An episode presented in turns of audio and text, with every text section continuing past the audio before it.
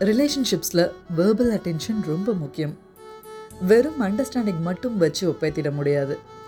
நீ என்ன சொன்னாலும் நான் அதை நல்ல முறையிலே புரிஞ்சுக்க பார்க்குறேன்னு எவ்வளோ நாளைக்கு பண்ண முடியும்? ரெண்டு பக்கமும் அதுக்கான மியூச்சுவல் எஃபர்ட் இருக்கப்போ தான் சலிப்பு தட்டாமல் இருக்கும். அதுக்கு வேர்பல் அட்டென்ஷன் கண்டிப்பாக தேவைங்க.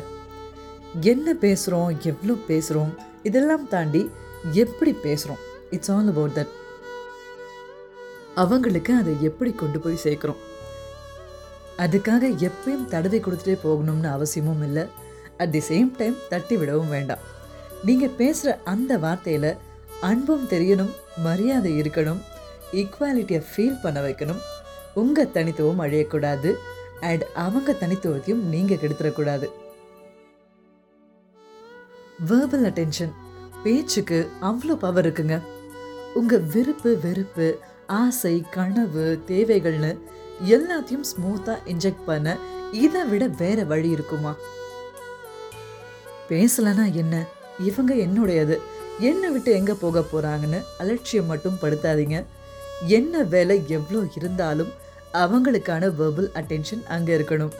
நம்மளும் கொடுக்கணும் கொடுக்கறதையும் எடுத்துக்கணும்.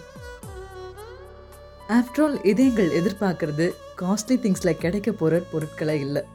ஃப்ரீ ஆஃப் காஸ்ட்டில் கிடைக்கிற அன்பு நேரம் மரியாதை இந்த மாதிரி விஷயங்களை தாங்க.